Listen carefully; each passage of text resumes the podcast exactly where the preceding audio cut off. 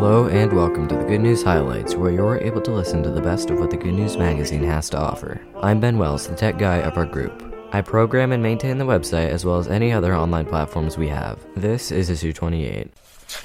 The Gospel of John, Part 7, Chapter 5, verse 30 through Chapter 6, verse 21, by Alex Hansen. My last article ended with Jesus speaking about his authority on earth and his relationship with God the Father. This week he continues this discourse by giving his testimony. He says, I can do nothing on my own authority. As I hear, I judge, and my own judgment is just, because I seek not my own will, but the will of him who sent me. Jesus follows the will of his Father, and that is where his authority derives. He follows the Father with complete love and obedience because he is God, and God is love. He does the will of God out of love for the Father and love for us, even when that love brought him to the cross. In the same way, we bear witness to God when we follow his will. Jesus also speaks of the testimony of John the Baptist, but points out that Jesus' mission is greater than John's. Jesus also says, You search the Scriptures because you think that in them you have eternal life, and it is they that bear witness to me, yet you refuse to come to me that you may have life. If you believed Moses, you would believe me, for he wrote of me. But if you do not believe his writings, how will you believe my words? In this short passage, Jesus points out many key facts about the Scriptures. All the Old Testament led up to Jesus, but the Jews who had studied the Scriptures refused to recognize Jesus as the summit.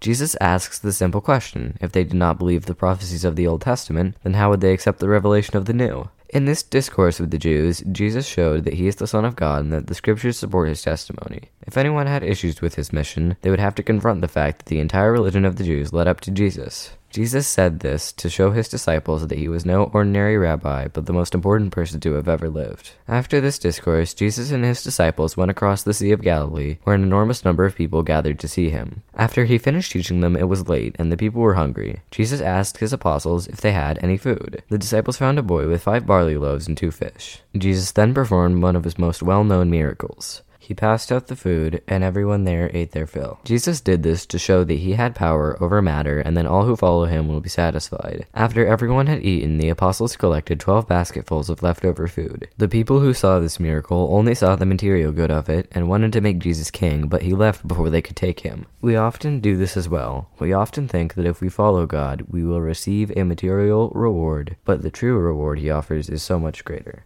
When the people had left, the apostles set out in their boat across the sea without Jesus. They did not know what he was doing, but they trusted him, so they followed his instructions without complaining. When they were in the middle of the sea, they saw a figure walking across the water toward them. They were afraid, but he said, It is I, do not be afraid. They then let Jesus come on board, and they reached the place they were going. The apostles had to place all their trust in Jesus as they went out on the sea without knowing how they would meet up with him again. This happens to us all the time. God tells us to do something confusing or frightening, and we must trust Him. While we may not understand at the time, God always has a plan for us. This chapter of John was packed with teaching and miracles, but it only becomes better from here. The rest of John chapter 6 is my favorite chapter in the entire Bible, but that will have to come next time.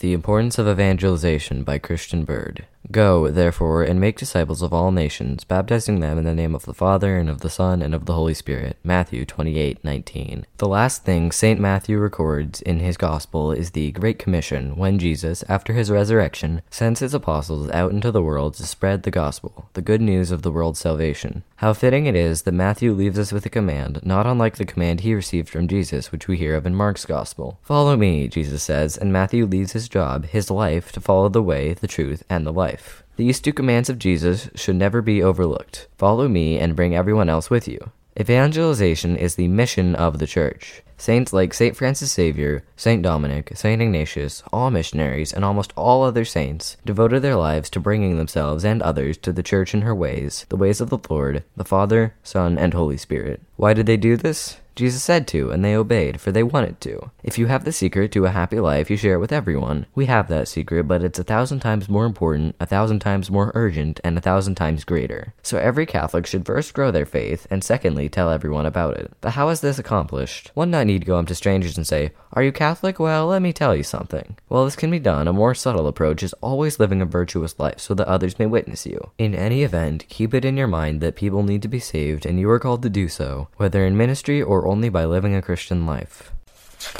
Why Rose by Emma Beidelsbach. The third candle of the Advent wreath is rose because it symbolizes joy and happiness, for the Lord is almost here. The third candle is lit on the third Sunday of Advent, known as Gaudete Sunday. Gaudete means to rejoice and be glad in Latin. In the Catholic Church, we refer to this color of candle as rose, not pink. The presiders also wear rose vestments on this Sunday. The third candle can often be called the shepherd's candle because the shepherds rejoiced when the angels told them about the Lord Jesus coming. The third candle of Advent reminds us that we have reached the midpoint of the Advent season. Next time it is Gaudete Sunday, keep an eye out for the rose colored candle and vestments and remember how much joy God has brought into your life. That's all we have for you in issue 28. Come back in two weeks to hear more of the best articles from the Good News Magazine. See you next time.